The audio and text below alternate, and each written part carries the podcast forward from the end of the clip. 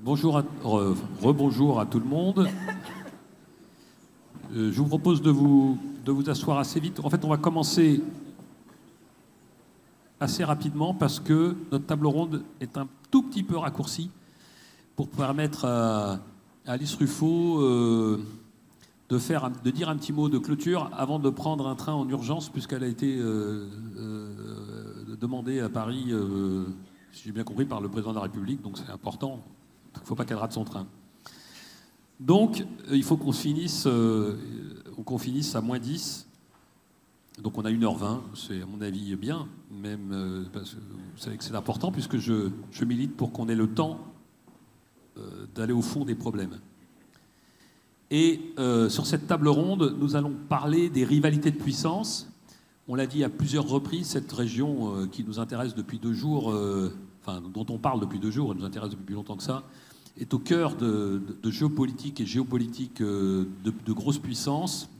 Et les trois grosse puissance, même si leur taille n'est pas, on peut les appeler comme ça. C'est la Russie euh, dans le désordre d'ailleurs, Russie, euh, Chine, États-Unis. Et donc on a là des experts sur ces trois, ces trois puissances et leur jeu au Moyen-Orient. Et puis, euh, il nous a semblé intéressant d'avoir une expertise en contrepoint des pays arabes, au, au regard, non pas en tant que tel, mais au regard de ces jeux de puissance. Et c'est pour ça que c'est comme ça que nous avons euh, défini notre, notre panel. Et alors, euh, eh bien, écoutez, euh, par ordre alphabétique, Igor Delanoë, qui est au bout, qui est, le directeur adjoint de l'Observatoire franco-russe à Moscou depuis 2015. Il est docteur en histoire. Son expertise, c'est sur la géopolitique de la Russie, sur la présence et les intérêts russes en mer Noire, en Méditerranée, au Moyen-Orient. Donc on est au cœur de, de notre sujet sur les questions de sécurité, de défense russe, et en particulier un, focus particulier et, extrêmement documenté sur la marine de guerre. Euh,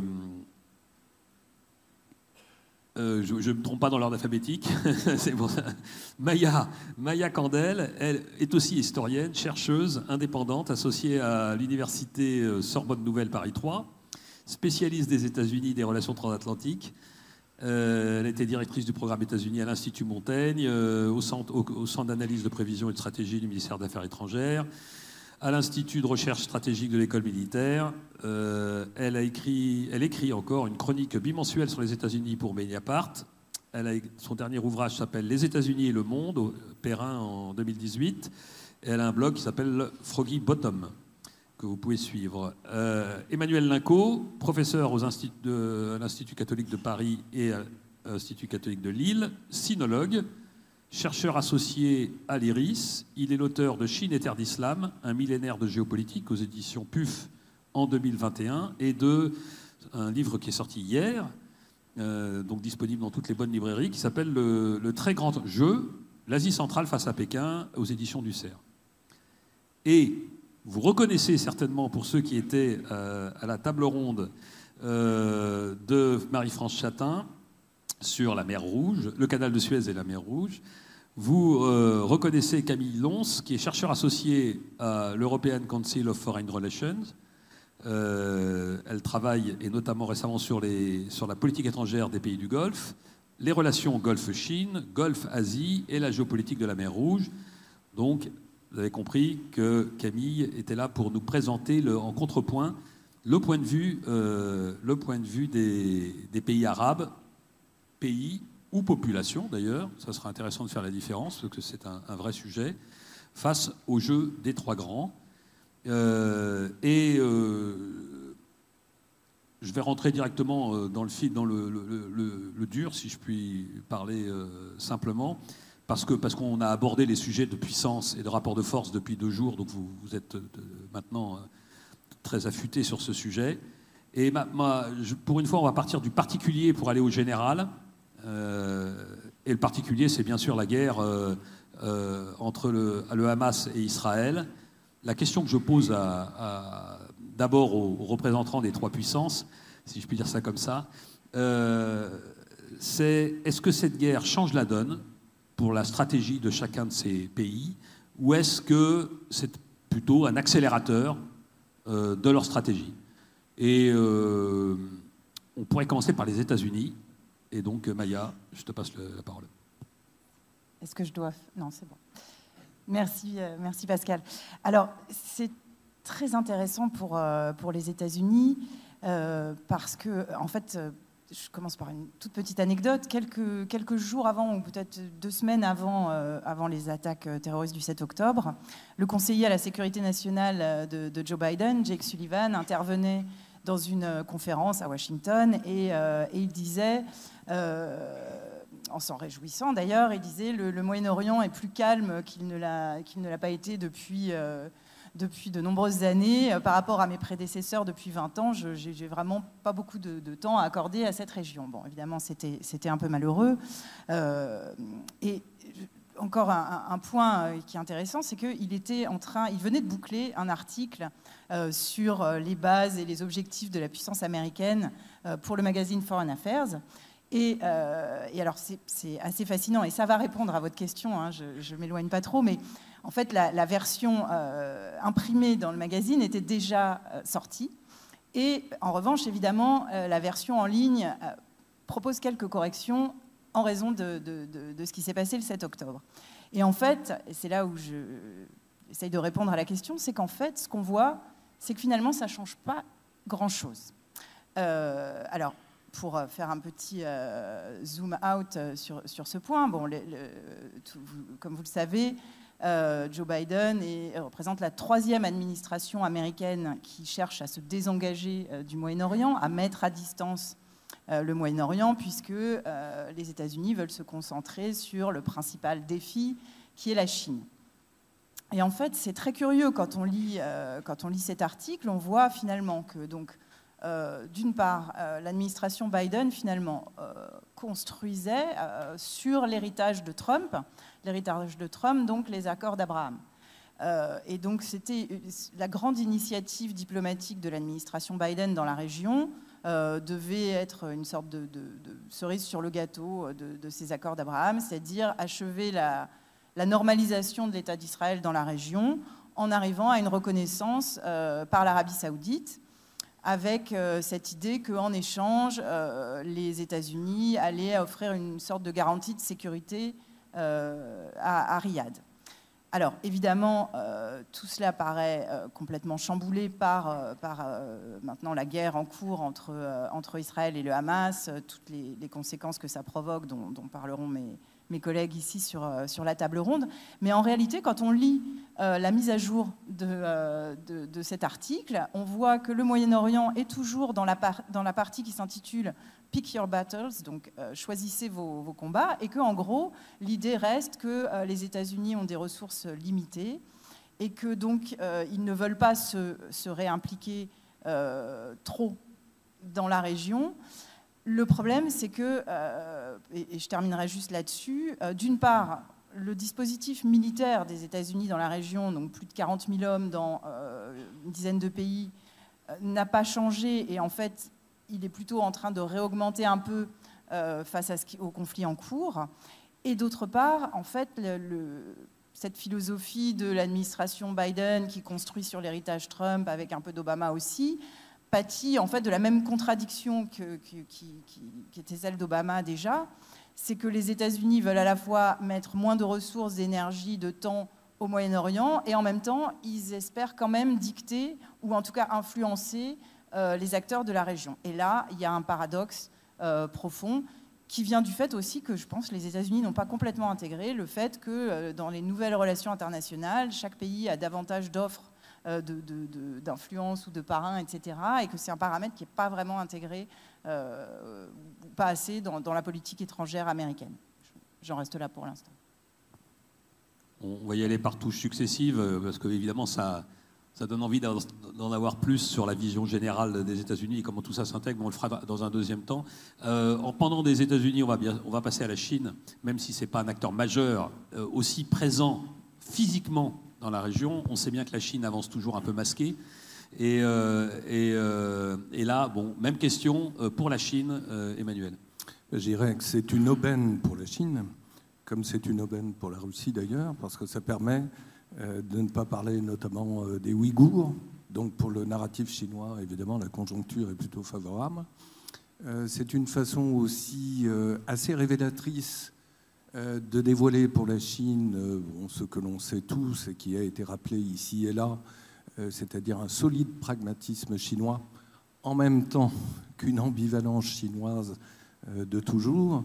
De ce point de vue-là, la Chine renoue évidemment avec les acteurs palestiniens. Il ne faut pas oublier que pendant la guerre froide, il y avait d'ailleurs un jeu de bascule entre Moscou et Pékin. Euh, Pékin a souvent choisi la carte de Yasser Arafat contre d'autres factions, quant à elles, soutenues par les soviétiques, dans les années 70 notamment, et que euh, les relations diplomatiques entre Israël et la Chine n'ont été établies qu'en 1992, c'est-à-dire la même année qu'entre Riyad et Pékin. Hein, donc c'est assez intéressant. Donc c'est le en même temps qui prévaut. Et je dirais, pour conclure euh, très, très brièvement, euh, que c'est une double aubaine parce que cela permet de retenir aussi les Américains sur un deuxième front. Donc vous avez l'Ukraine d'un côté et vous avez la Palestine de l'autre, et ce pour éventuellement se consacrer pleinement, sait-on jamais, euh, à la question taïwanaise qui reste à la fois pour les Américains et pour les Chinois la priorité. Excellent, merci. Et du coup, troisième acteur, Moscou, Igor. Merci euh, Pascal. Bah, je dirais que euh, qu'est-ce que ça change pour la Russie euh, à ce stade? Sur le fond, pas grand-chose à ce stade-là.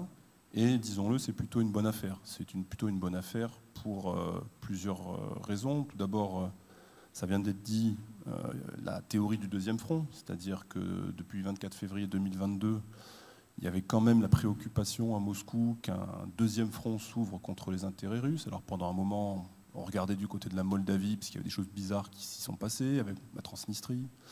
Puis on a regardé du côté du Sud-Caucase. Bon, il y a eu le Karabakh. Les Russes en sont pas trop mal euh, sortis de manière assez, euh, je dirais, cynique et euh, réelle politique. bref, les Russes guettaient les potentielles tentatives de déstabilisation, bref, d'instrumentaliser quoi que ce soit qui pourrait les entraver, compliquer leur effort en Ukraine. Et finalement, c'est pas comme ça que ça s'est passé. Finalement, ça s'est ouvert de l'autre côté. Ça s'est ouvert du côté des, finalement des soutiens euh, à l'Ukraine, qui euh, se retrouvent aujourd'hui extrêmement préoccupés et inquiétés par toute la situation au Proche-Orient, avec tous les, euh, les projecteurs médiatiques qui tout d'un coup braquent leur lumière non plus sur ce qui se passe en Ukraine, ou beaucoup moins, mais maintenant pratiquement heure par heure sur ce qui se passe, ce qui se passe à Gaza. Alors le contexte, il n'est pas anodin, ça intervient évidemment là aussi, et le timing du point de vue de, Moscou n'est pas trop mauvais au sortir de l'été et euh, de la contre-offensive euh, ukrainienne, dont euh, de l'aveu même du chef d'état-major ukrainien, qui est un échec. Hein, suite à son article dans The Economist, euh, alors même que les observateurs, les experts qui suivent, enfin, on a suivi cette contre-offensive pratiquement jour par jour depuis euh, début de juin. Hein. Bon, on avait globalement compris que c'était très très mal embarqué euh, à la mi-juillet, fin juillet. Bon, maintenant, c'est publiquement exprimé, publiquement assumé que c'est, un échec, avec en parallèle une lassitude, je dirais, assez naturelle qui s'est installée au sein des différentes opinions publiques en Occident à l'égard du sujet Ukraine. Ils ont quand même des bombardés d'éditions spéciales, de, breaking news, d'images à longueur de mois, de semaines euh, sur ce sujet-là. Et évidemment, euh, donc une lassitude qui s'est néanmoins installée. Et euh, on parlait des États-Unis. Tout ceci intervient évidemment en plein, débat aux États-Unis sur comment boucler le budget 2024, hein, puisque je rappelle qu'on est dans une période transitoire. On a trouvé une rustine pour qu'il n'y ait pas de shutdown il y a quelques semaines, mais il faudra qu'à partir du 17 novembre, il y ait une solution trouvée, parce que sinon, on sera cette fois-ci sur un shutdown, il n'y aura plus de, temps additionnel en quelque sorte pour. Et évidemment, ce qui se passe là fait rééquilibrer les priorités. Je ne dis pas que ça les change, mais ça les rééquilibre. Avant, c'était l'Ukraine. L'Ukraine, quelle enveloppe Puisque 60 milliards, 21 milliards, bref, c'est des sommes colossales. Maintenant, on dit, bon, ben, en priorité, enfin, d'après le nouveau speaker du Congrès, c'est Israël, 14 milliards. L'Ukraine, on ne va pas mettre dans la même enveloppe. Les démocrates d'ici, il faut mettre dans la même enveloppe. Bref, l'Ukraine est devenue un objet de marchandage, un objet de politique intérieure américaine, ce qui n'est jamais une très bonne chose. Euh, il y a évidemment euh, un autre point qui, à mon avis, fait plutôt aussi l'affaire euh, de la Russie. Ça a été dit un peu tout à l'heure par Georges Bruno. C'est euh, l'histoire du double standard, deux poids, deux mesures. qui ressort très fort et qui résonne. Finalement, cette crise à Gaza sert de caisse de résonance pour cette double standard, ou ce qui est perçu comme un double standard par, disons, les opinions des pays dits du Sud global, ou en tout cas du Moyen-Orient. Euh, qui regarde Gaza, ce qui se passe à Gaza aujourd'hui, ce qui se passe en Ukraine depuis le 24 février 2022, et voit évidemment une différence de traitement euh, par les Occidentaux qui doit sidérer certaines, euh, certaines opinions.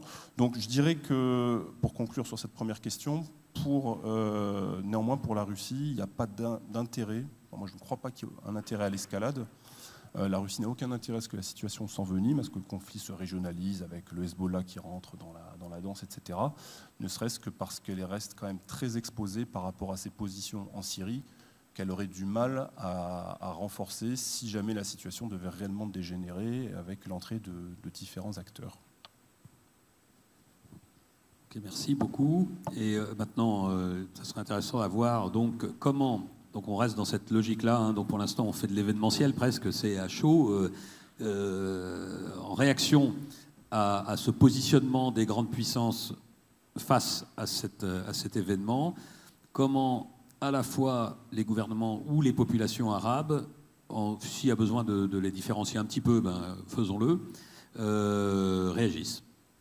Euh, merci beaucoup. Euh, alors c'est toujours difficile un petit peu de parler euh, des pays arabes comme si c'était un bloc monolithique. Je veux dire, ils ont chacun forcément des, disparités assez, importantes, notamment dans leurs relations avec les, grandes puissances extérieures.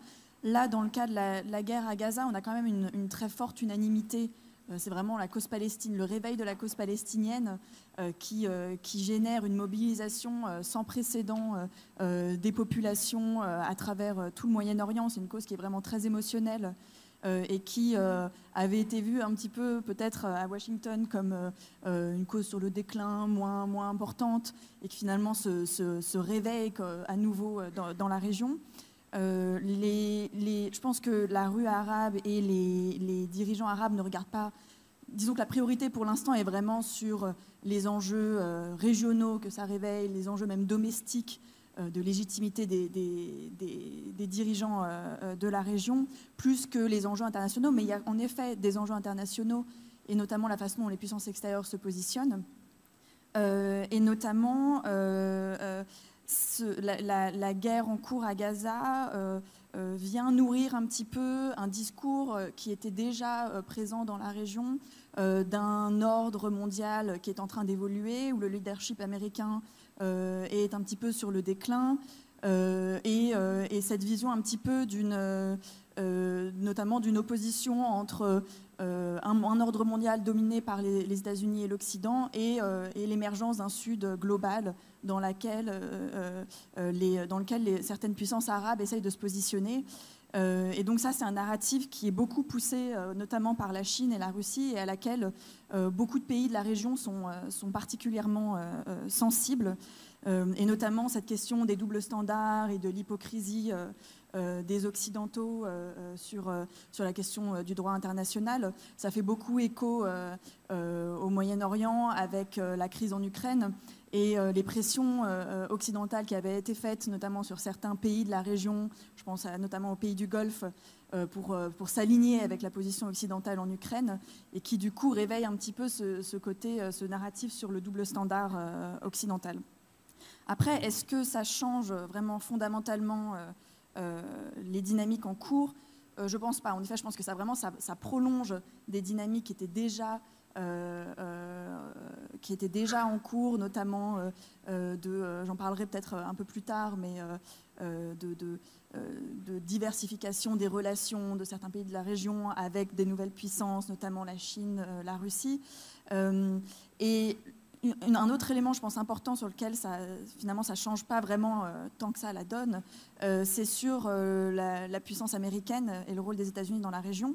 C'est que même si le rôle des États-Unis est très critiqué en ce moment dans la région sur ce, conflit actuel, euh, finalement, euh, les États-Unis restent encore la seule puissance qui est capable de projeter euh, de la, force militaire de manière très importante dans la région. il y avait eu beaucoup de discussions ces dernières années sur le rôle de la Chine, euh, croissant Est-ce que la Chine va devenir un acteur important dans la région? Là, on voit que la Chine est beaucoup sur le retrait euh, sur cette, euh, sur cette crise-là. et donc même si voilà, même s'il y a un désaccord sur la position américaine, finalement ça c'est un peu le retour aux fondamentaux, en tout cas, de, du poids sécuritaire américain dans la région. Et ça, je pense que c'est assez important. Et notamment, l'Arabie saoudite avait des négociations en cours avec les États-Unis sur une potentielle normalisation avec Israël, euh, des garanties de sécurité américaine renforcées euh, euh, et, potentiellement un feu vert sur leur programme nucléaire. je pense que même si la normalisation entre l'Arabie saoudite et Israël pour l'instant est un peu mise en pause parce que c'est pas politiquement c'est pas le bon moment forcément pour, faire avancer ce dossier-là. Je pense que ça ne change pas fondamentalement les calculs, notamment de l'Arabie saoudite, euh, et leur volonté euh, de, continuer à chercher à, négocier avec les Américains des garanties de sécurité euh, renforcées. Et, Israël va rester aussi un acteur important dans la région avec lequel il va falloir compter pour ces pays-là. Un mot pour continuer là-dessus. Donc je vois bien dans les, grands pays du Golfe, Arabie Saoudite et Émirats, ils étaient déjà en train de, de, regarder un peu ailleurs pour rééquilibrer. Il y a un pays un peu à part, c'est quand même le Qatar, qui est à part dans, sur ce dossier, mais qui, est toujours original dans sa façon de gérer euh, ses rapports de force, et notamment avec les, puissances. Est-ce que, à votre avis, le Qatar euh, euh, va modifier un peu, adapter sa, politique parce que ça peut être, finalement, cette histoire peut le, lui le faire remonter en cote auprès des États-Unis, donc il pourrait jouer cette carte-là, mais en même temps, euh, est-ce qu'il y a un intérêt? Est-ce qu'il peut au contraire profiter de cette, carte, de cette position un peu originale qui lui donne un poids particulier pour au contraire renforcer son, son de cloche un peu original vis-à-vis de l'Iran, vis-à-vis plein d'autres?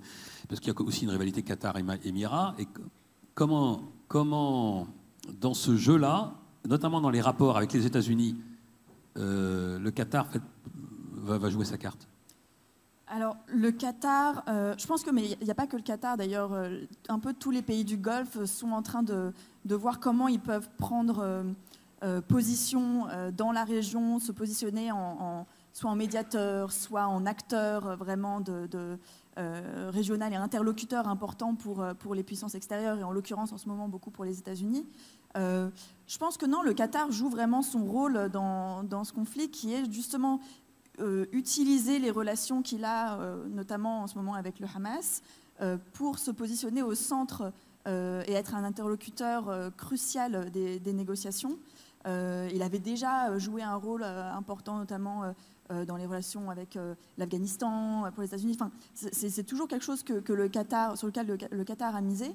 Euh, et, justement, c'est quelque chose qui est payant en ce moment pour, euh, pour ce pays-là, euh, qui agace un petit peu aussi les autres pays du Golfe qui, qui auraient aimé jouer aussi un rôle de, de la, enfin, du même type. Mais, mais on voit que l'Arabie saoudite, par exemple, aussi va accueillir ces jours-ci euh, un sommet de, des, pays arabes et de l'OIC, euh, donc un sommet régional important euh, sur les questions. Donc chaque pays, chaque puissance du Golfe essaye de se positionner un petit peu et, de, jouer vraiment un rôle d'acteur et d'interlocuteur important.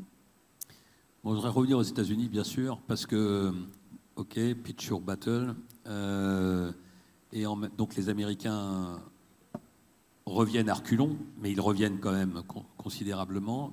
On a bien vu que cette crise était liée aussi à un manque d'engagement politique sur, la, sur, le sujet palestinien de longue date, mais aussi des Américains, bien sûr, qui pensaient qu'ils régleraient le problème autrement. Euh, est-ce que, et là je reviens un peu, je voudrais élargir un tout petit peu, est-ce que cette, cette crise va changer, peut à terme changer la posture des États-Unis de façon un peu significative dans la région, ce qui l'amènerait en, rebond, à, avoir à réévaluer aussi d'une certaine façon sa posture vis-à-vis de la Chine. Euh, dans, ce, dans, ce, de ce jeu, de ce pivot euh, euh, à curseur en quelque sorte. Est-ce que ça va changer le curseur? Est-ce que ça va Est-ce qu'on peut s'attendre à une application plus forte dans la durée, avec un vrai plan, une vraie réorganisation stratégique de, Washington dans cette région?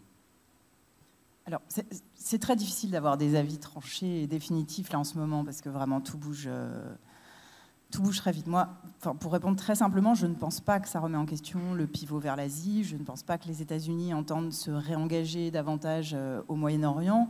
Euh, en revanche, il y a deux points que j'avais oubliés tout à l'heure, donc je voulais les, mentionner.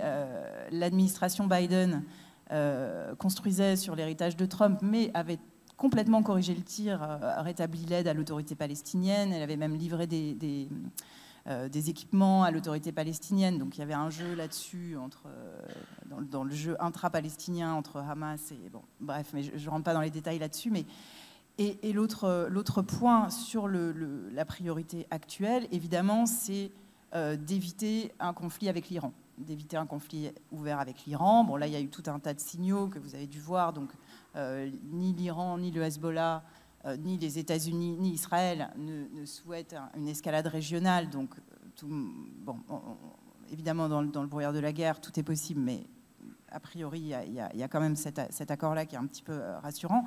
Moi, ce que je regarde là en ce moment, euh, en fonction de l'évolution sur le terrain, c'est aussi qu'à un moment, les, priorités stratégiques américaines et israéliennes vont être divergentes.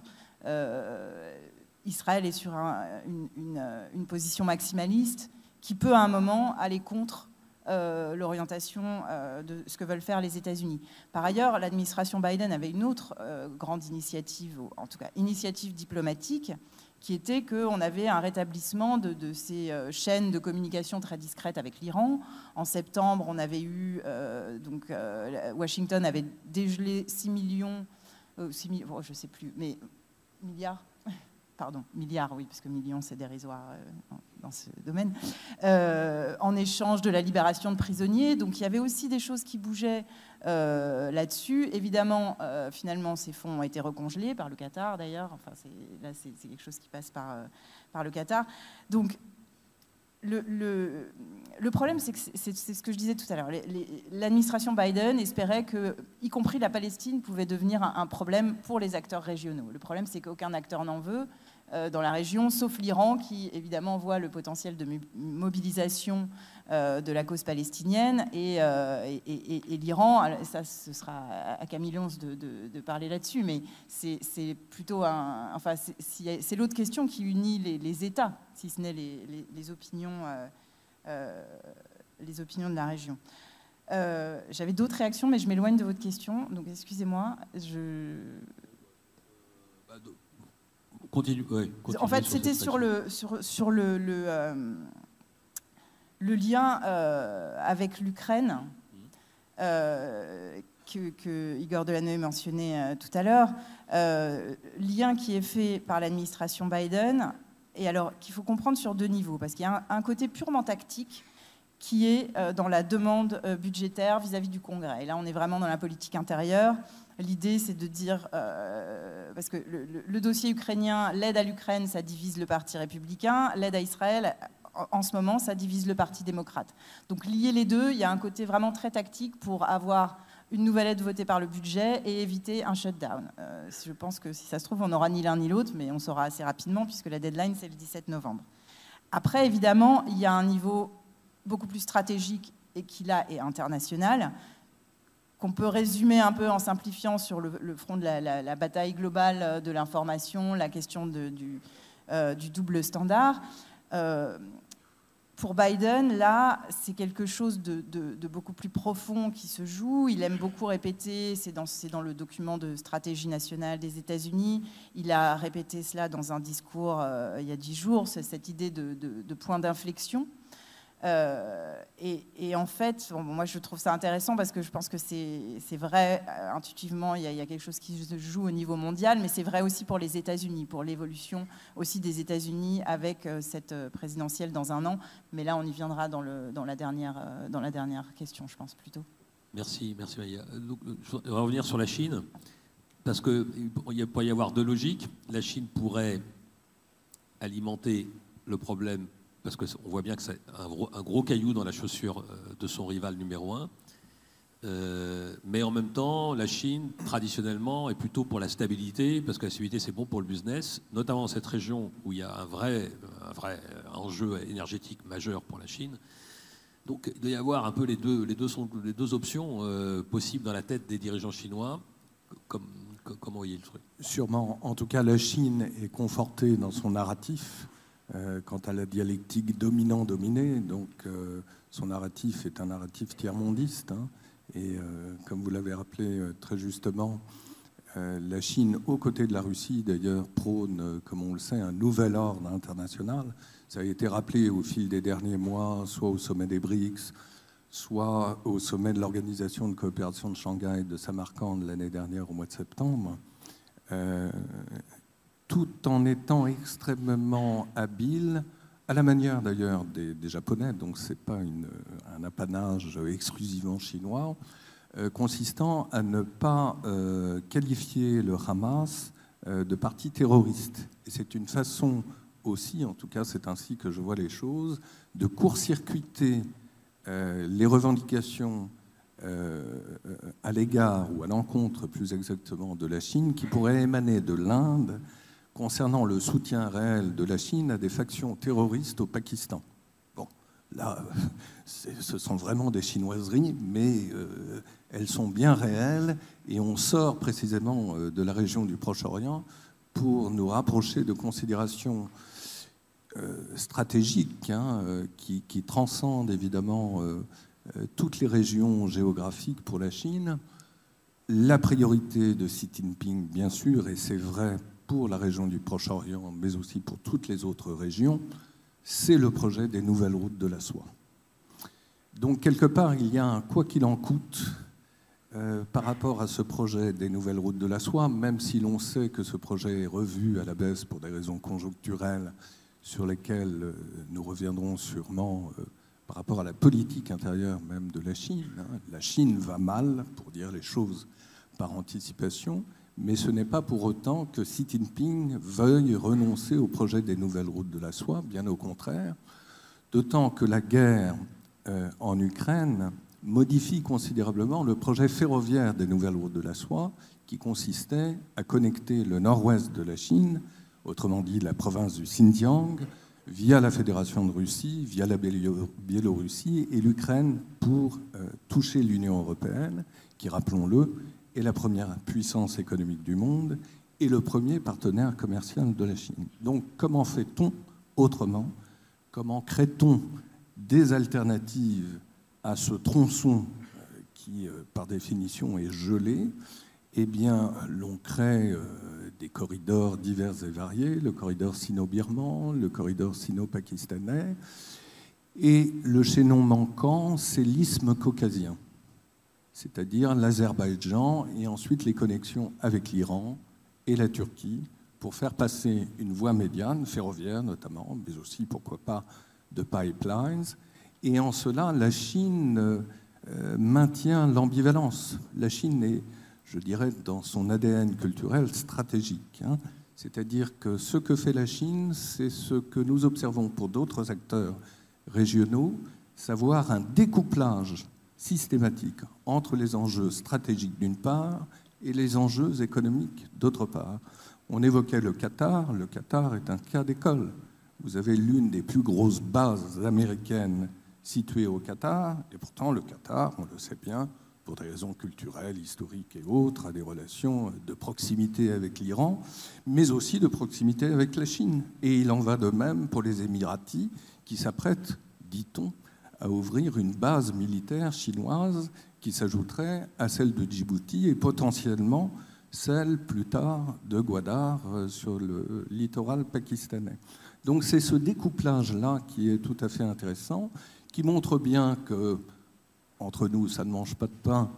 L'on dénonce évidemment euh, les occupations euh, israéliennes des territoires palestiniens, parce que cela sert à la rhétorique du Grand Sud global, dominé par les dominants, mais en même temps, on maintient bien sûr le lien avec Israël et pourquoi pas aussi les alliés d'Israël dans la région que j'évoquais euh, un instant au Caucase, et notamment l'Azerbaïdjan, qui est absolument capital et qui, on le sait, a une coopération euh, militaire avec Israël particulièrement importante. Donc pas question non plus pour la Chine de s'aliéner Israël. C'est euh, absolument vital dans le domaine de la fabrication des drones, dans des domaines évidemment extrêmement sensibles. Donc en fait, la Chine bénéficie euh, de la conjoncture à tout point de vue, et la Chine maintient son ambivalence. Merci. Et donc, euh, finalement, les deux, les groupes, vis-à-vis de ce sujet, sont, euh, sont plutôt pour ne pas mettre de l'huile sur le feu, c'est clair. Ils ont tous les deux intérêt, d'une manière ou d'une autre, à ce que les choses se règlent à, bas bruit. Et, euh, et, là, on arrive sur le troisième larron. Est-ce qu'il est dans son jeu plus global, et notamment son positionnement vis-à-vis de la Chine, vis-à-vis des États-Unis, dans cette région, est-ce qu'il il serait euh, plus perturbateur ou pas? Non, non, comme j'ai dit tout à l'heure, je ne pense pas que la Russie ait intérêt à, mettre de l'huile sur le feu ou voir la solution ou voir la situation euh, dégénérer. Pour ce qui est de, la perception qu'il y a depuis, Moscou, aujourd'hui, vous en doutez bien, le, le, principale préoccupation pour le Kremlin, c'est l'Ukraine. Et ça reste la direction principale vers laquelle tous les efforts militaires, économiques euh, sont concentrés, ce qui passe par ensuite d'autres initiatives sur euh, vers d'autres horizons, hein, sans pour y revenir. autrement dit, toutes les crises qui surgissent et vont malheureusement encore surgir aux quatre coins du monde sont perçues depuis Moscou toujours à travers le prisme de sa confrontation avec la communauté euro-atlantique, qui aujourd'hui prend la forme du conflit en Ukraine, etc. En tout cas, c'est comme ça que c'est perçu depuis Moscou. Autrement dit, ce qui se passe aujourd'hui à Gaza est aussi interprété à travers cette grille de lecture. Dans quelle mesure euh, ce conflit peut servir ou desservir, dans quelle mesure on peut instrumentaliser éventuellement certaines situations pour euh, entraver, gêner euh, les compétiteurs européens et, occidentaux. Sur la stratégie globale de la Russie, bon, ça n'a pas vraiment changé, je vais passer très vite dessus, mais bon, depuis que Vladimir Poutine est arrivé au Kremlin, on la connaît. Hein, c'est le but du jeu, c'est faire ou refaire de la Russie une grande puissance souveraine. Et le mot souveraineté est cardinal pour comprendre la, façon dont les Russes interprètent finalement les rapports de force entre puissances, qu'elles soient grandes, moyennes ou, autres. Euh, c'est la contestation de la domination occidentale, mais ça, en revanche, c'est pas depuis qu'il est arrivé au pouvoir, c'est quelque chose qui est apparu depuis 23 ans qu'il euh, qu'il occupe finalement la direction avec la, parenthèse Medvedev, mais au départ, ce n'était pas forcément écrit comme cela. Donc contestation normative, contestation politique, contestation militaire, euh, les valeurs, etc., tout ce qu'on connaît, ça, reste évidemment dans le projet. Euh, c'est un discours qui promeut la multipolarité. Ça aussi, c'est un vieux discours hein, qui date de la fin des années 90, de l'époque Primakov. Je ne vais pas m'attarder dessus. Qui, dans les années 2000, était à peu près inaudible au Moyen-Orient, en Afrique, ailleurs, parce que bon, la Russie était regardée un peu bizarrement, ça ne prenait pas vraiment au sérieux, etc. Évidemment, les choses ont beaucoup changé dans le cours des années 2010, et euh, ce discours aujourd'hui porte euh, un peu plus qu'il ne ce n'était le cas il y a quelques années. Euh, sur, la, stratégie régionale, Pareil, je ne pense pas que ça va, euh, comment dirais-je, impulser de, changements euh, radicaux. La, Méditerranée, comme l'Afrique du Nord et la région du Moyen-Orient, restent des zones considérées par les Russes comme des zones de projection de statut, projection de puissance, projection d'influence. vue du Kremlin, projection de stabilité, c'est-à-dire que la, la présence de l'escadra russe, même si on parle d'une dizaine de navires tout au plus, du point de vue de la Russie, contribue à la stabilité de la région. Ça, après, évidemment, euh, des perceptions diverses. Hein. Euh, et ça, ça va continuer. La région Afrique du Nord, Moyen-Orient, la Méditerranée, fournit une forme de profondeur stratégique à la Russie, une fois de plus, surtout maintenant, depuis le 24 février, dans le cadre du conflit en Ukraine. Euh, et, et, la Russie incarne une forme de, je dirais, de, de potentiel, en tout cas de, médiateur diplomatique euh, au Moyen-Orient, parce qu'elle a cette capacité de discussion avec tout le monde, qui est particulièrement vrai dans le cadre du contexte israélo-palestinien, parce que je rappelle que la Russie est membre du quartet international, et que dans le quartet international, c'est la seule acteur à discuter avec toutes les factions palestiniennes, le Hamas inclus, qu'elle a reçu à Moscou à plusieurs reprises. Je rappelle que le Hamas n'est pas sur les listes des groupes considérés comme terroristes par la Russie. Euh, elle est... Euh, pour la solution à deux États, bon, comme ça a été dit par euh, Malbruno tout à l'heure, euh, peut-être que maintenant ça relève de la chimère, je ne sais pas, mais en tout cas, elle est, elle est pour la solution à deux États, elle soutient la feuille de route arabe. En ce qui concerne la question de la capitale, puisque ça a été évoqué tout à l'heure, la Russie a fait savoir qu'elle était prête à considérer Jérusalem comme capitale de l'État hébreu, mais dès lors que Jérusalem-Est serait la capitale de l'État palestinien, jusqu'à ce que cela soit la réalité, Tel Aviv reste pour la Russie la capitale d'Israël. Euh, à mon avis, consciente quand même de, ces possibilités, en réalité, qu'elle n'est pas en mesure d'acheter la paix comme les Américains ont acheté la paix entre les Égyptiens et les Israéliens à coût de milliards de dollars, etc elle focalise ses efforts, enfin jusqu'à récemment, sur réussir euh, une espèce d'union des positions palestiniennes, puisque comme vous le savez, les Palestiniens sont extrêmement euh, divisés, et par conséquent, régulièrement à Moscou se rendent discrètement des représentants des factions palestiniennes qui vont passer un jour, deux jours, trois jours à discuter, et la Russie essayant de les faire se rapprocher, converger vers une position commune en vue de faciliter après d'hypothétiques futures discussions. Aujourd'hui, c'est plus vraiment à l'ordre du jour, mais les efforts de la diplomatie russe, jusqu'alors, se focalisaient là-dessus. Pour répondre à ta question, je pense qu'aujourd'hui, évidemment, ce processus-là paraît, à mon avis, peu réaliste, vu le niveau de tension sur le terrain. Mais à mon avis, le moment venu, une fois plus, vu sa position assez unique sur ce dossier-là, la Russie aura encore, à mon avis, vocation à abriter ce genre de, discussion.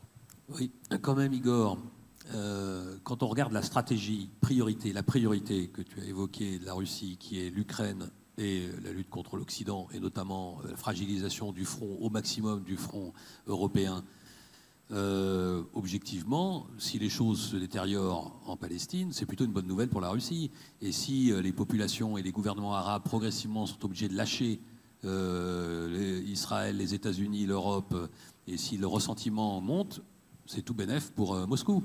Donc est-ce qu'on n'a pas là quand même un petit mobile pour essayer de mettre un peu d'huile sur le feu? Mais je pense qu'ils n'ont pas besoin de le faire en fait. Ils peuvent juste regarder, compter les coups, et cocher les cases. C'est-à-dire qu'ils ont les, gens dans la région sont déjà suffisamment nombreux, le niveau de haine est suffisamment élevé pour que les Russes n'aient pas grand-chose à faire. Les, choses se font quelque part un peu d'elles-mêmes. Euh, la seule, à mon avis, limite dans, cette, euh, dans ce que tu décris, et, euh, je suis d'accord avec toi sur le raisonnement, c'est qu'ils euh, n'iront pas jusqu'à s'antagoniser Israël, parce que ce n'est pas dans leur intérêt, ce n'est pas dans l'intérêt des Israéliens de brûler les ponts avec la Russie non plus. Euh, donc il y a des déclarations de posture qui sont assez évidemment dures à l'égard d'Israël, euh, mais néanmoins, quand on sait lire entre les lignes et qu'on regarde les déclarations officielles, on voit qu'il n'y a pas la volonté de, de, couper la relation, de rappeler les ambassadeurs, comme ça a pu être fait par le Bahreïn, par exemple, avec Israël, ou par d'autres pays de la région. ce n'est pas, à mon avis, vraiment le sujet. Euh, mais il est évident que tant que ça s'envenime, mais que ça ne déborde pas, que ça ne provoque pas une, escalade régionale du conflit, il euh, faut aussi regarder ce que font les Turcs, par exemple. Erdogan est quand même dans une position extrêmement véhémente. Euh, je sais pas, enfin, on se souvient de Mavi Marmara il y a une dizaine d'années, ce que ça avait donné. Évidemment que la dégradation des relations entre la Turquie et Israël, ça fait l'affaire de la Russie, disons-le très clairement. C'est une bonne nouvelle pour les Russes, inopinée. Les Américains ont déployé des efforts énormes de diplomatie depuis dix ans pour essayer de les faire réconcilier, euh, les deux irréconciliables. Ils y sont arrivés. Quelques mois plus tard, boum, ça explose et Erdogan est dans la surenchère euh, rhétorique, etc. Euh, ça, évidemment, oui, ça fait, ça fait l'affaire des Russes, mais ils n'ont pas grand-chose à faire. Ça se fait tout seul. Alors, vu des, Là, plutôt des États. On a compris. De toute façon, la population, elle est, unanime euh, et, elle, fait, pression sur les États. Mais, maintenant, ce qui m'intéresse, c'est la, décision des, décideurs euh, arabes. Ce jeu à trois, ce jeu à deux d'abord, euh, Chine, États-Unis, dans lequel la, Russie intervient pour défendre ses intérêts. Comment il est perçu et comment il rentre dans l'équation de chacun et est-ce que ça peut avoir un impact concret sur les choix qui vont être faits euh, dans les mois qui viennent? Sur, le conflit spécifiquement ou plus généralement Non, sur le positionnement de chacun des États vis-à-vis de, d'abord des deux gros et puis après, du, et après des, de, la Russie.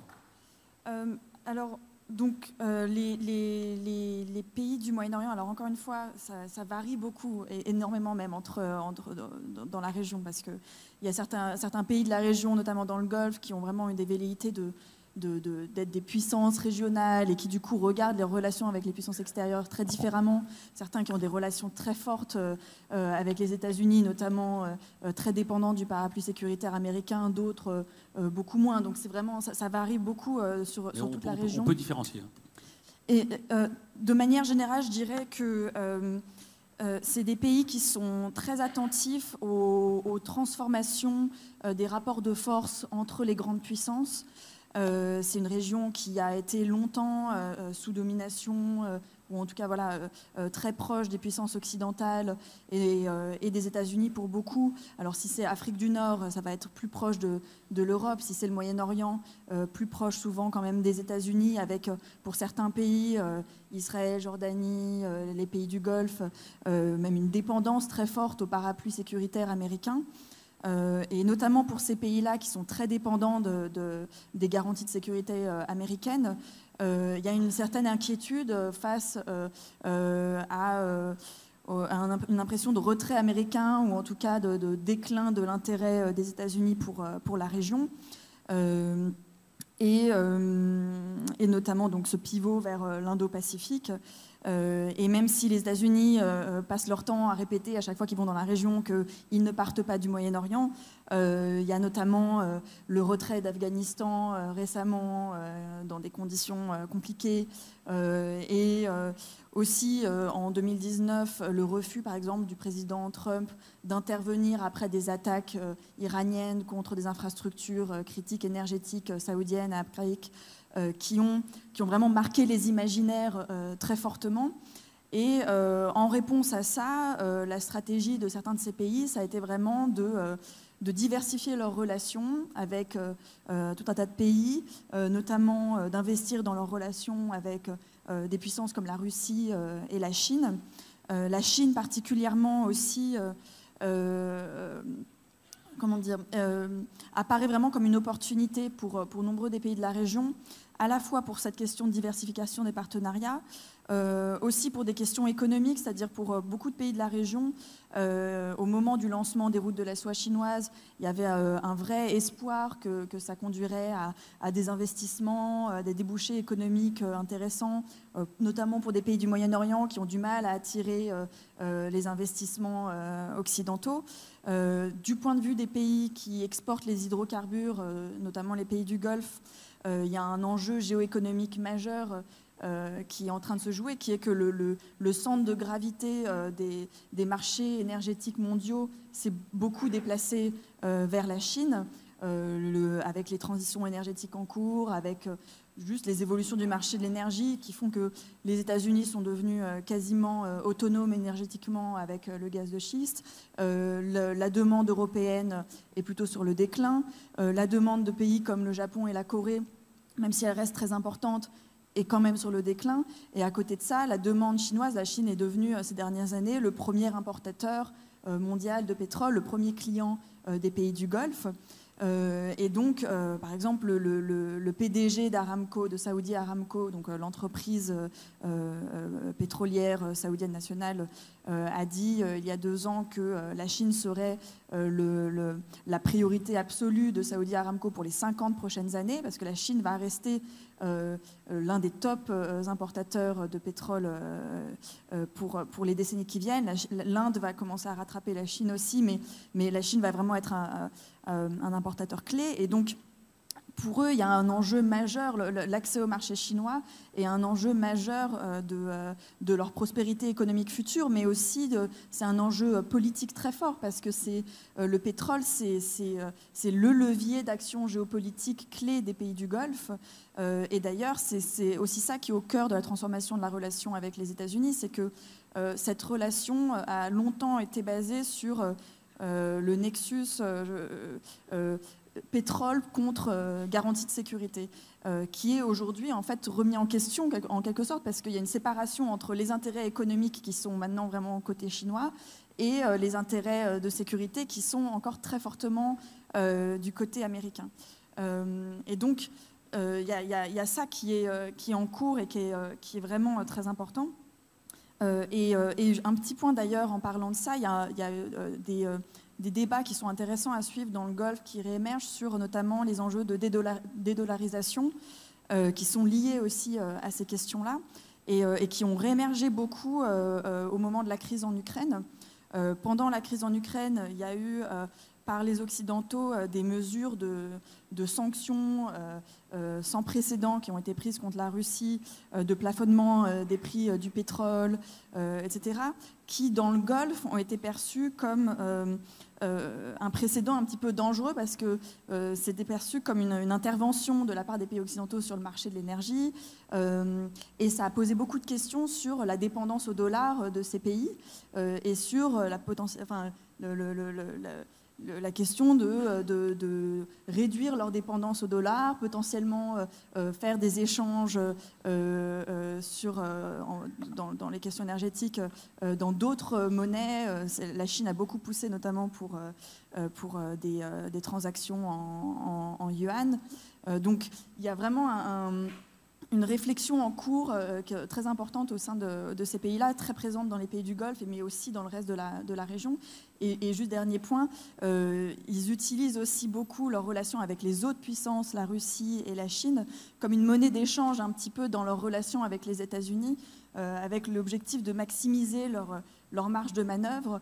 Et, souvent, la Chine notamment a été utilisée comme en monnaie d'échange quand quand des pays de la région se faisaient critiquer par euh, l'Europe et les États-Unis sur, euh, sur leurs questions de droits de l'homme, souvent la, Chine était mise en avant et les relations avec la Chine étaient mises en avant à ce moment-là. Est-ce qu'il y a un, des pays qui a une originalité parce que là, ce, que vous venez de dire est valable pour à peu près tous les pays du Golfe et peut-être même, évidemment, c'est pas un producteur du tout, l'Égypte qui ménage le, chien et le chat. mais est-ce qu'il y a un des pays du Golfe qui jouerait une carte un peu différente des autres ou est-ce que finalement, bon an, on s'y retrouve à peu près dans, cette stratégie? Alors, ils ont tous euh, leurs spécificités, leur positionnement différents. Les Émirats ont été particulièrement, euh, ces dernières années, euh, ont vraiment développé leur relation avec la Chine de manière particulièrement forte. Euh, euh, et, essayent de, en effet d'être très souples dans, leurs alliances avec différentes, euh, différentes puissances.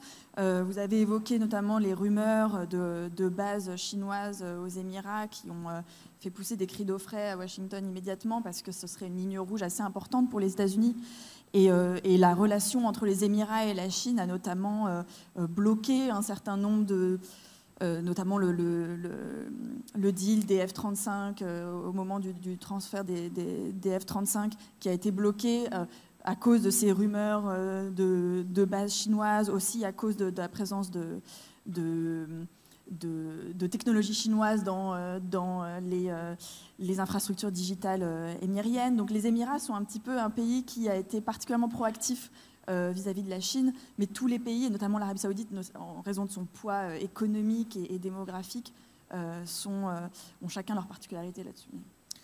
Merci. il y a les trois gros pays qu'on a évoqués ont tous des, enjeux internes très, très significatifs. Et la question que je vais poser maintenant à chacun des trois, c'est dans quelle mesure c'est ces problèmes internes peuvent-ils impacter leur stratégie, euh, et notamment la stratégie sur, le Moyen-Orient et Maya euh, pour les États-Unis?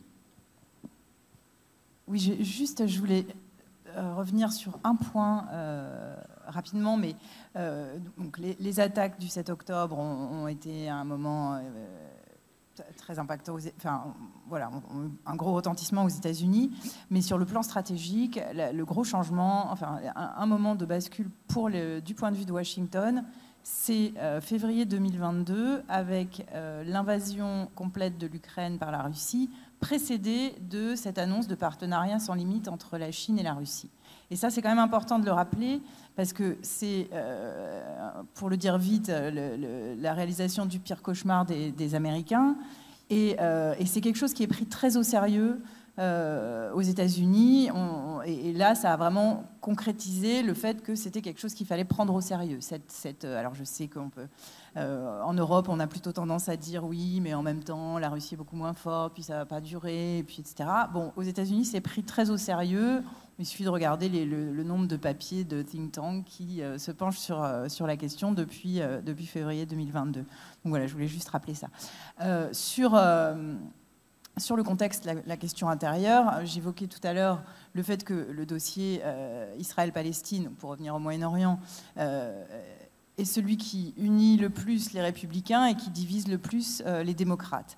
Et, et ça, c'est vraiment une question compliquée Biden alors évidemment, la présidentielle, c'est dans un an, donc c'est un temps infini en, politique, mais le fait est que cette guerre en cours, elle, cristallise vraiment plus d'une décennie de, divisions très vives dans, la gauche américaine et au sein du, Parti démocrate.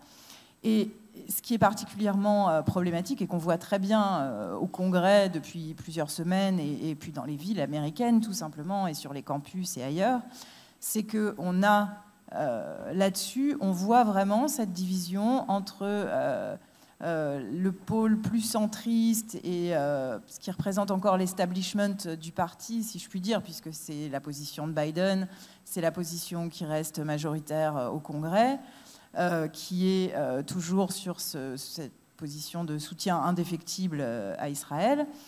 Et d'un autre côté, il y a vraiment une fracture générationnelle. Donc, les jeunes euh, les progressistes qu'on voit très bien euh, dans les élus du Congrès, bon, qui sont encore minoritaires par exemple au Sénat, mais qui commencent à devenir plus importants euh, à la Chambre, et qui, eux, sont pour, sont pour une position beaucoup plus équilibrée des États-Unis entre Israël et la Palestine, voire qui sont pour les Palestiniens, enfin c'est un peu caricatural de dire ça comme ça, mais et, c'est vraiment intéressant, il n'y a rien de simpliste là-dessus, parce que par exemple, euh, je le rappelais il n'y a pas longtemps, mais un des élus les plus progressistes au Congrès, Jamal Bowman, est élu du district qui compte le plus de population juive américaine. Donc il n'y a pas de, de, truc simpliste là-dessus. Les, juifs américains, en l'occurrence, votent démocrate à plus de 70% et sont extrêmement progressistes. Euh, par ailleurs, mais c'est vraiment euh, ceux qui poussent qui contestent vraiment la ligne de Biden aujourd'hui euh, aux États-Unis. c'est, ce sont les nouvelles générations démocrates, tous ceux qui se sont rassemblés autour du mouvement Black Lives Matter, qui est un mouvement très proche de la cause palestinienne depuis longtemps. Hein. ça, c'est même depuis les années 70, hein, mais bon, je ne vais pas remonter aussi loin. les latinos, donc bref, en fait, pour le dire vite, l'avenir du Parti démocrate. Et donc Biden, et là, si les, si les élections avaient lieu euh, demain, euh, ça ne veut pas dire que ces gens-là euh, votent sur la politique étrangère, sur Israël, ou, qu'ils iraient voter pour Trump. Par contre, ça, ça peut vouloir dire qu'ils resteraient chez eux. Or, toutes les élections américaines récentes se sont jouées vraiment de manière avec des marges extrêmement étroites, y compris euh, à 20 000 voix dans le Wisconsin, puisque l'élection présidentielle aux États-Unis, elle se fait au suffrage indirect. Donc en fait, ce n'est pas vraiment les sondages nationaux qu'il faut regarder, c'est ce qui se passe dans 5-6 euh, États clés.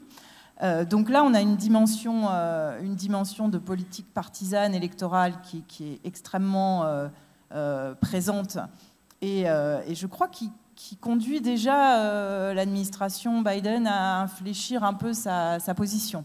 Il euh, n'y a pas que ça, hein. il y a aussi y a des dissensions très vives au département d'État, il euh, y a déjà eu une démission, ça c'est toujours un indicateur intéressant. Moi j'avais travaillé sur la Bosnie, il y avait eu une, vague de démissions, l'Irak aussi, bon la plus grosse vague de démissions ça reste le Vietnam, mais bref, je ne veux pas revenir trop en, arrière là-dessus, mais c'est vraiment une question qui, qui divise euh, de manière très vive aux, États-Unis. Et, euh, et, à l'inverse, ça unit, euh, en tout cas ce dossier, unit les, républicains.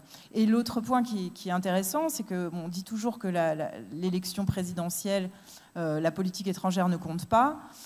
je pense que cette fois, enfin, je pense que c'était déjà pas vrai en 2016 et en 2020 parce que cette, cette vision de cette question du rapport au monde était très présente. Alors peut-être pas à travers les dossiers les plus stratégiques, mais sur des questions comme le commerce, sur, sur l'immigration. Euh, en fait, c'est une dimension qui est très importante depuis déjà deux cycles électoraux.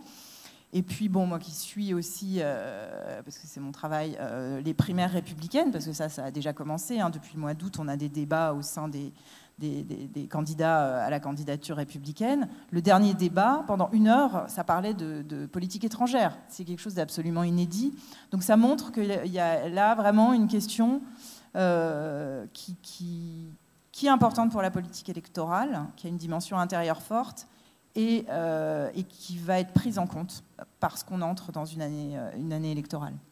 Est-ce que c'est un, simple jeu politique avec des alternances et des évolutions politiques, idéologiques euh, classiques Ou est-ce qu'on n'est pas aux États-Unis en train d'assister à un changement sociologique majeur avec un, grand, des grands pays occidentaux qui était un grand pays occidental qui était encore imprégné de religion, qui est en train de, rentrer dans un cycle de, fin de la religion et qui change culturellement, intellectuellement, dans son rapport euh, aux faits religieux, dans son rapport au monde, euh, assez considérablement. Est-ce que c'est pas ça, qu'on assiste? Et dans ces cas-là, c'est une tendance ultra lourde qu'on risque de voir, euh, donc qui va, qui va, qui peut potentiellement complètement changer la posture américaine avec cette montée, bah, ce qu'on assiste en fait au, au, sein du Parti démocrate. Est-ce que c'est pas le début d'une énorme vague qui pourrait changer potentiellement considérablement la posture américaine. Alors, j'aurais tellement de choses à, dire sur cette question, mais alors, le point, non, mais tu as raison, sur le, point sur la religion est très important parce qu'effectivement, on a une augmentation du nombre d'Américains qui se déclarent euh, non affiliés à aucune religion, mais justement, ça provoque des inquiétudes chez euh, une minorité d'Américains pour qui la religion reste très importante. Donc c'est comme ça qu'on a euh, un, parti républicain qui, avec Trump, alors pas parce qu'il pas qu'il soit particulièrement euh, chrétien, religieux ou quoi que ce soit, mais il a embrassé euh, la cause du, de ce qu'on peut appeler un nationalisme chrétien très fort aux États-Unis aujourd'hui. Et l'essentiel de la base électorale de Trump, donc, ce sont ces chrétiens évangéliques pour qui il y a vraiment un enjeu existentiel qui se joue au sein de la société américaine sur la place de la religion, euh, dans la société. Et d'ailleurs, on a un speaker aujourd'hui, un président de la, Chambre, qui est vraiment une figure de, proue de, ce mouvement. Je pense qu'on va, à moins qu'il disparaisse aussi rapidement que le précédent, sinon on va apprendre à le connaître un peu mieux. Euh, et, ce ne sera pas triste. Mais euh, au-delà, je crois qu'il y a quelque chose au-delà même de cette question de la religion. Il y a, les États-Unis sont, sont, un pays qui, a, profondément, qui change très rapidement, qui a profondément changé depuis, depuis 20 ans. Euh, et, une des causes de ce, enfin, un des aspects euh, essentiels de, ce changement, c'est aussi la réaction des États-Unis après le 11 septembre, cette, implication, ces, deux guerres euh, absolument désastreuses qu'ils ont menées, et, dont, et, le pays vit encore sur les conséquences de, ça. L'explosion de la violence par arme à feu, des milices, c'est lié aussi au fait qu'il y a des, dizaines de milliers centaines de milliers de soldats démobilisés, euh, la baisse de l'espérance de vie aux États-Unis, c'est le seul pays occidental qui, a une baisse de l'espérance de vie, c'est quelque chose aussi qu'on peut rattacher euh, à cela. Euh, l'élection de Trump aussi, enfin, donc en fait, la, surréaction américaine après le, après le 11 septembre, on, vit encore, les États-Unis sont encore dans, cette transformation liée à cette surréaction. Donc c'est vrai que c'est un, moi, je vois ça vraiment comme euh, oui, un pays qui est aussi à un point d'inflexion euh, pour sa propre évolution intérieure et, donc forcément par ricochet pour le monde, parce que le, choix du rôle américain dans le monde euh, dépendra de, cette élection et aura un impact sur nous tous. Vous savez, la, CIA fait ces espèces de rapports euh, stratégiques, là, les Global Trends, qui sont toujours très intéressants, enfin la partie qu'on peut lire, parce qu'il y a toute une partie qui est publique. Et euh, ça fait déjà plusieurs numéros où un des gros facteurs, de, une des variables, c'est la politique intérieure américaine par rapport au, choix du rôle américain dans le monde. Et, donc cette, montée de l'isolationnisme qui a pris le Parti républicain et qui aujourd'hui progresse aussi euh, côté démocrate, c'est vrai que c'est un, facteur à, suivre parce que ça aura un impact sur nous tous. Merci. Donc c'est évidemment plutôt une bonne nouvelle pour la Chine, euh, mais la Chine a ses propres problèmes internes. Donc Emmanuel. Absolument. Mais, mais juste avant de, répondre à, cette euh, dernière question, bon, j'ai décrit d'une manière un peu abrupte, quasi caricaturale, la Chine comme puissance opportuniste, ce qui est vrai. Mais il ne faut jamais sous-estimer le fait que la Chine euh, est considérée par les pays euh, concernés dans la région comme une force de proposition. Il ne faut pas oublier son succès diplomatique très réel dans la réconciliation entre l'Arabie saoudite et l'Iran autour du conflit yéménite. donc ça, c'est quand même assez intéressant. Et quelque part, la Chine peut se permettre de le faire parce que c'est un pays vierge par rapport à la région. Euh, il n'est pas entaché d'un passé colonial comme la France, la Grande-Bretagne ou d'impérialisme euh, comme euh, les États-Unis. Donc ça, c'est une chose, je pense, qu'il faut avoir aussi à l'esprit pour comprendre, malgré tout, la très grande porosité des pays arabes, voire même de l'Iran, par rapport aux propositions chinoises. Et d'ailleurs, que ce soit les pays arabes, l'Iran ou la Turquie, tous ont fini ou finiront, semble-t-il, par adhérer euh, à euh, l'organisation de coopération de Shanghai. Donc, c'est une façon euh, de, me rapprocher de, la dernière question que tu poses, savoir donc qu'il y a une forme de glacis eurasien qui est en train sans doute de se constituer, dont la Chine serait le centre sans parler euh, d'axes euh, à terme Ankara, Téhéran, euh, Islamabad, Pékin, bah, il y a quand même l'esquisse déjà de cela. Alors, pour répondre à la troisième question, qu'en est-il de, de, la répercussion de la politique étrangère de la Chine dans la région par rapport à la société chinoise en général? A priori, aucun parce que tout simplement c'est une dictature, donc l'opinion n'a pas voix au chapitre. Bon.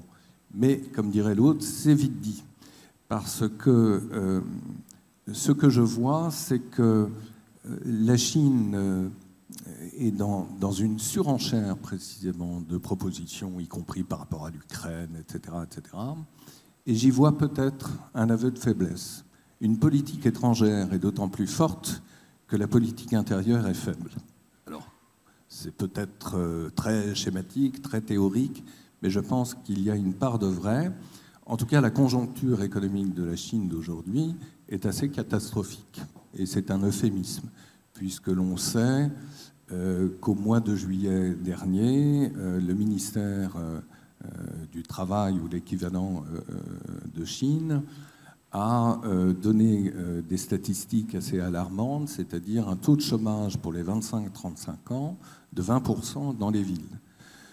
Ça veut dire qu'on prenait entre les lignes, d'une manière générale, les statistiques émanant d'un pays communiste sont bidons, ça veut dire sans doute beaucoup plus, et encore plus en milieu rural. Parce que ça veut dire que s'il n'y a pas euh, d'emploi dans les villes, euh, les migrants, les fameux mingons comme on les appelle, euh, bah, restent évidemment dans les campagnes parce qu'il n'y a plus d'emploi dans les villes. Donc la situation est quand même très préoccupante pour le régime. C'est lié évidemment à une, politique euh, sanitaire, on le sait, absolument catastrophique. Et la Covid-19 a détruit des millions d'emplois en Chine. Dans un pays, faut-il le rappeler, où vous n'avez ni sécurité sociale, ni d'assurance retraite. Hein. donc la situation est vraiment préoccupante. Et donc, euh, je pense encore une fois qu'il y a une dichotomie entre cette politique intérieure qui est assez euh, vulnérable et cette politique extérieure qui euh, semble très ferme, très sûre d'elle-même, etc. Avec un risque néanmoins, sans être mythomane ou paranoïaque, il y a quand même une réalité qui ne trompe pas. La majorité des hydrocarbures produits se trouve au Moyen-Orient. Donc cette politique euh, de rapprochement entre la Chine et le Moyen-Orient pose question par rapport à nos propres intérêts stratégiques. Et à ceci s'ajoute le monopole de l'exploitation à 80% des terres rares dans le monde par la Chine. Donc euh, l'équation est simple. Euh, hydrocarbures plus terres rares, si la Chine et le Moyen-Orient, entre guillemets pro-chinois, en auraient le monopole, euh, l'Occident euh, serait sans doute euh, en difficulté. Alors, est-ce qu'on en prend le chemin? Je ne sais pas, mais forcément, dans les chancelleries occidentales, on y pense. Hein. C'est la fameuse déclaration de Deng Xiaoping dans les années 80. Les Arabes ont du pétrole, les Chinois ont des terres rares. Bon, donc comprenez la suite. mais encore une fois, la priorité, je pense, pour Xi Jinping, ce sont les nouvelles routes de la soie parce qu'il euh, s'agit par là même pour la Chine de créer sans doute un maillage euh, qui était au départ un maillage et un projet monde euh, et qui devient de plus en plus, conjoncture oblige, un projet avant tout eurasien. Merci. Et donc, et donc la Russie, dont la situation intérieure n'est pas non plus sans défaut, quel impact sur sa politique extérieure, et notamment dans la région? Alors, je pense que le, prisme va rester celui de la stabilité, la stabilité économique euh, dans les conditions que chacun connaît, avec l'empilement de sanctions euh, américaines, européennes sur, sur la Russie pour euh, un temps certain, et la stabilité, je dirais, au sein des, régions. Alors, stabilité économique, je pense que ça renvoie à l'agenda économique que la Russie est en train de, déployer depuis quelques années avec les pays du Moyen-Orient et qui a été j'ai accéléré depuis le 24 février 2022 par nécessité. Euh, il n'y a qu'à regarder l'évolution du volume des échanges commerciaux entre la Russie et les pays du Moyen-Orient. On voit des poids lourds surgir. Alors le plus gros, sans surprise, c'est la Turquie. Euh, une bonne année dans les relations russo-turques avant euh, l'Ukraine, c'était euh, entre 20 et 25 milliards par an d'échanges, évidemment avec la balance commerciale de la Russie excédentaire, mais la, Russie a une balance commerciale très largement excédentaire de toute manière, sauf à quelques très rares exceptions. L'année dernière, c'est plus de 60 milliards, ils ont fait plus de deux fois. 2022, hein. donc ce qui veut dire que le business marche très très bien entre les deux. Euh, les Émirats arabes unis, je n'en parle même pas, c'est le premier partenaire arabe euh, de la Russie dans la région, premier partenaire au sein du GCC, premier partenaire euh, économique donc de, poids. Et on voit l'évolution de la balance commerciale entre les deux ne fait qu'augmenter en fait. Il n'y a eu aucune fausse marche. L'année dernière, ils ont fait 9 milliards d'échanges commerciaux. vous avez, il y a un an, on dénombrait une augmentation de 25% du nombre de sociétés à capitaux russes installés dans les Émirats arabes unis. Vous avez euh, des dizaines de milliers de Russes qui sont partis s'installer, se relocaliser aux Émirats arabes unis. Vous avez euh, des investissements immobiliers consentis par les Russes à l'étranger, donc en gros, qui ont en gros euh, cherché à acheter de l'immobilier à l'étranger aux Émirats arabes unis en 2022. Ça représente 8 milliards de dollars d'investissement. Euh, c'est la première destination pour les investissements immobiliers des Russes, après, même devant la Turquie, alors qu'en général la Turquie c'est une belle destination, ils ont des résidences secondaires là-bas, etc. Là, les Émirats arabes unis sont devenus vraiment un hub dans tous les sens du terme pour, euh, pour la Russie dans la région. Moi j'appelle ça une tête de pont économique en fait euh, pour la Russie dans la région, devant l'Iran, alors que l'Iran, jusqu'à pendant très longtemps, était le principal partenaire économique. Bon, je ne vais pas revenir dans le détail sur les relations, on n'a pas le temps ici, mais quand vous cumulez la balance commerciale entre la Russie et les pays du Conseil de coopération du Golfe d'une part et l'Iran d'autre part, celle entre la Russie et les Arabes a dépassé de très loin celle avec, entre la Russie et l'Iran depuis près de dix ans. Et les courbes ne font que euh, se décaler. C'est-à-dire que désormais, le facteur économique dans la relation entre la Russie et les pays du Golfe euh, pèse assez lourd. Euh, surtout maintenant sous le contexte de sanctions, etc., etc. Il y a la problématique de dédollarisation, je ne vais pas revenir dessus, mais ça aussi, ça devient un gros sujet de discussion entre la Russie et l'Iran, mais ça, ça a été depuis le cas avant, entre la Russie et la Turquie, entre la Russie et des pays de la région. Euh, et plus spécifiquement sur le Golfe, il y a, on parlait de pétrole tout à l'heure, le cadre OPEP. Ça, c'est très important. Euh, c'est ce qui structure la relation politique russo-saoudienne. Euh, l'accord de 2016, qui est reconduit depuis. Il y a eu quelques, quoi qu'on va dire en 2020, mais ils ont compris qu'ils avaient intérêt, mine de rien, à maintenir un cadre et de la prévisibilité. C'est important d'autant plus pour le budget fédéral russe aujourd'hui qu'il faut un peu voir où on va en termes d'argent, étant donné qu'il y a un champ de bataille et qu'il y a des dépenses à engager qui sont colossales. Et donc ça, c'est le pétrole. le pétrole, c'est un domaine de souveraineté. C'est la première fois que les Russes sont d'accord de partager sur un domaine de souveraineté comme le pétrole avec, euh, avec les Saoudiens. Euh, donc ça, c'est un élément important. Et sur le facteur humain, je terminerai là-dessus. Euh, il y a quand même évidemment des éléments dont il faut, à mon avis, dont les Russes tiennent compte. D'abord, je rappelle que la Russie, sur 146 millions d'habitants, compte environ 25 millions de musulmans. Euh, ce qui n'est pas rien. La Russie siège en, tant qu'observatrice à l'Organisation de la coopération islamique depuis une vingtaine d'années. Euh, ces 20-25 millions de, musulmans russes, c'est un islam qui est endogène, hein, qui a toujours été là depuis euh, plus, de 1000 ans, principalement dans le sud de la Russie, au sein de républiques musulmanes, Tatarstan, Tchétchénie, etc. et parfois, les, les, leaders de ces, de ces, régions, de ces chefs de régions euh, musulmanes, on, leur confie, enfin le Kremlin leur confie des, euh, missions d'intercesseurs ou de médiateurs avec des pays du musulman. Donc il y a une espèce de diplomatie, je ne qualifierais pas de parallèle, mais de complémentaire à celle du Kremlin qui peut être déployée dans la région, qu'on a, a, déjà vu au cours des dernières années, et qui s'effectue dans les cadres définis évidemment par le Kremlin. Ça, ça va continuer. Euh, cela dit, dans le cadre de la crise qui nous concerne aujourd'hui avec Gaza, il y a évidemment des limites. Euh, et ça, on pense évidemment à ce qui s'est passé à Marachkala il y a quelques jours, hein, les débordements à Marachkala sur l'aéroport. Je pense que vous avez tous vu les images. Évidemment, c'est des choses que Moscou préférerait pas voir, d'une part, et d'autre part, les déclarations un petit peu incendiaires ou tonitruantes de certains leaders, M. Kadyrov pour pas le citer, hein, qui euh, sortent un petit peu, je dirais, de ces cadres de la position officielle de la Russie sur le conflit, puisque M. Kadyrov, lui, évidemment, appelle, euh, a proposé même d'envoyer des soldats tchétchènes à Gaza pour en force d'interposition. On parlait de force d'interposition euh, ce matin, donc lui a dit, moi, je suis prêt à envoyer mes bonhommes. Est-ce qu'il le ferait vraiment? Je ne sais pas. Mais donc, il y, a, voilà, il y a des choses comme ça qui font tâche et qui font des ordres qu'on a pu déjà voir dans le passé dans d'autres contextes, hein, avec euh, les Ouïghours notamment, et des déclarations aussi de Kadyrov complètement dissonantes par rapport à la position officielle de la Russie. Bon, ça aussi, on n'aime pas trop. Euh, mais pour l'instant, ça reste, euh, ça reste maîtrisé. Merci. Donc là, on va conclure d'ailleurs par la région cible. au, vu de, au vu de tout ça, donc dure, dure tâche Camille, mais on, voit que les enjeux, il y, a, des intérêts économiques majeurs qui ont été très bien détaillés euh, et on voit bien euh, l'attirance euh, eurasiatique, soit vers la Russie, soit vers l'Asie, vers la Chine, pour les intérêts économiques. C'est là que ça se passe. Les intérêts sécuritaires, le seul qui s'implique en matière de protection sécuritaire, c'est plutôt les États-Unis. C'est le levier numéro un. D'ailleurs, c'est pas surprenant que c'est le levier qu'ils ont agi dans la crise qui est actuellement en cours.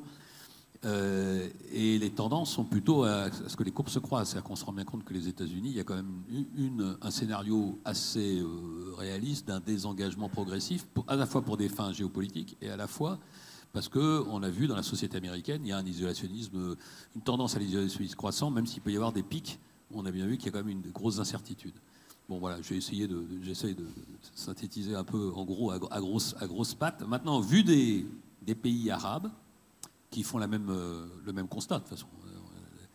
Euh, qu'est-ce qui, qu'est-ce qu'ils peuvent avoir en tête? Alors là, on fait un peu de prospective, mais qu'est-ce que, qu'est-ce que ça peut, qu'est-ce qu'il peut y avoir comme réaction de positionnement? Ménager la chèvre et le chou, euh, doucement préparer le plan B en se disant voilà, on, est, on est vers un transfert douce, tout doux dans un sens, mais il y aura un problème de sécurité qui va se jouer. voilà. Alors, je ne vais, pas euh, prédire le futur, mais euh, en tout cas, ce qu'on voit, je peux parler de ce qu'on voit, en tout cas de ce qui est en train de se passer euh, en ce moment. Et c'est vraiment, cette question de diversification des relations. Il ne s'agit pas de, se, diriger vers un acteur en particulier. Et je pense qu'un point qui est important, c'est qu'est-ce que ces pays-là attendent vraiment de la Russie et de la Chine, notamment de la Chine, je pense beaucoup, parce que c'est l'un des pays sur lesquels on a beaucoup discuté récemment, sur est-ce que la Chine remplacerait les États-Unis, euh, euh, comme, euh, notamment comme acteur vraiment sécuritaire important dans la région. je pense que les, pays de la région sont assez quand même pragmatiques sur, sur le rôle de la Chine dans la région, et il n'y a pas du tout d'attente que la Chine joue un rôle politique et sécuritaire de la même manière que les, États-Unis en ont joué un pendant, pendant longtemps. Euh, et, notamment, on, sent une, évolution dans la perception euh, euh, de, la Chine dans la région. il y avait eu des attentes assez fortes au moment du lancement des routes de la soie chinoise, notamment. on entendait dans la région des, espoirs à la fois d'investissement, mais aussi en effet d'une présence chinoise renforcée comme acteur vraiment de la région. Euh, et finalement, euh, euh, au fil des années, les, pays, les pays de la région ont un peu recalibré leurs attentes vis-à-vis de la Chine. en termes d'investissement et de, les, promesses chinoises n'ont pas toujours été tenues dans, tous les pays de la région. Et, en termes d'implication vraiment sécuritaire, de la même manière, les pays ont vite réalisé que la Chine ne, jouerait pas et n'avait pas euh, de désir particulier de jouer un rôle sécuritaire majeur, euh, majeur dans la région. Et donc, de ce point de vue-là, l'approche, c'est vraiment une approche de diversification, maximiser les marges de manœuvre avec chacun des acteurs, et utiliser la Chine pour avoir plus de marge de manœuvre dans les négociations avec les États-Unis, mais éviter aussi d'être trop dépendant soit de la Russie, soit de la Chine euh, de l'autre côté, la Chine, c'est aussi euh, un compétiteur de, certains pays de la région sur le plan économique. Pour les pays du Golfe, c'est euh, aussi un compétiteur dans, un certain nombre de, domaines, dans l'aluminium, dans les investissements dans les ports et, les infrastructures dans d'autres régions, etc. donc, il y a une, vraiment une relation un petit peu qui est ambivalente et qui est, je pense, marquée par vraiment la diversification parce qu'il y a un manque de, confiance aussi dans, dans, dans ce que chacune de ces puissances peut délivrer euh, dans la région. Et, la Russie, parce que là, ok, on a bien parlé de la Chine, mais euh, l'histoire d'amour euh, que Igor décrit entre la Russie et les Émirats, par exemple, est-ce que c'est quelque chose qui peut durer, qui peut être structurant et qui peut, la Russie peut jouer le troisième homme dans ce, dans ce trio? Encore une fois, c'est vraiment une relation. Les, Émirats, et comme encore plus que je trouve que, que, tous les autres pays de la région, sont vraiment une puissance assez opportuniste et savent saisir les opportunités politique et économique quand elle se présente. En ce moment, avec la crise en Ukraine, ils ont senti une, opportunité économique euh, assez importante. Euh, la raison aussi pour laquelle d'autres pays de la région, notamment l'Arabie saoudite, pas, euh, ne se sont pas forcément alignés avec les positions occidentales sur la Russie, c'est parce que avec, dans, le, cadre d'OPEC, il y avait un besoin de vraiment maintenir cette relation avec la, avec la Russie dans, dans la durée. et donc, voilà, c'est vraiment, il euh, n'y a pas d'attente particulière à ce que la, Russie joue un rôle euh, central euh, dans la région, mais c'est un acteur qui compte. Et, dans le contexte actuel, c'est vraiment maximiser les opportunités quand elles se présentent et avoir des relations d'alliance qui sont les plus flexibles possibles pour s'adapter à, la conjoncture. Merci beaucoup. Bon, je, pense qu'on pourrait en, débattre encore euh, plus longtemps, mais euh, il faut bien sûr savoir s'arrêter, d'autant plus que notre, temps, est un peu, contraint. ce, débat évoque le fait que ce jeu de puissance est un jeu euh, négatif. C'est-à-dire que c'est parce que les Américains sont, en retrait que les autres, en relatif, prennent plus de poids. Alors, opportunément, il peut y avoir des expansions, mais souvent dans le domaine économique et, rien de plus, parce que personne ne veut mettre la main dans le pot, de, dans la fournaise, euh, de peur de se brûler. Euh, et donc c'est un, une espèce de, barret, de, marais barométrique euh, stratégique, en fait, et qui est toujours des situations très instables. Parce qu'il n'y a pas de leader, de vrai leader, ni personne, et personne ne lève la main pour être le leader dans ce chaudron que tout le monde sent bouillir. Et d'ailleurs, c'est pour ça qu'il bouille, qu'il boue, c'est parce qu'il n'y a personne pour, euh, pour tenir des couvercles, pour euh, jouer sur les, véritablement une, stratégie. C'est en tout cas l'effet que ça me, fait. Et donc l'avenir des États-Unis en tant qu'acteurs, euh, oui ou non, vont-ils continuer à se désengager en, tout doucement et le moins bêtement possible? Mais si c'est vraiment le cas, et qu'il n'y a personne véritablement qui prend la place, on peut avoir des grosses surprises, parce que là, on va laisser les acteurs locaux gérer, très bien, sur le papier c'est parfait, mais on ne sait pas du coup euh, ce qui peut arriver. Et là, le, pire peut arriver. Très bien.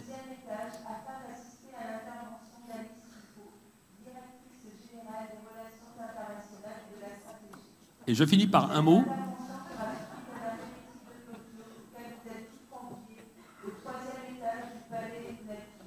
Voilà. Et je finis par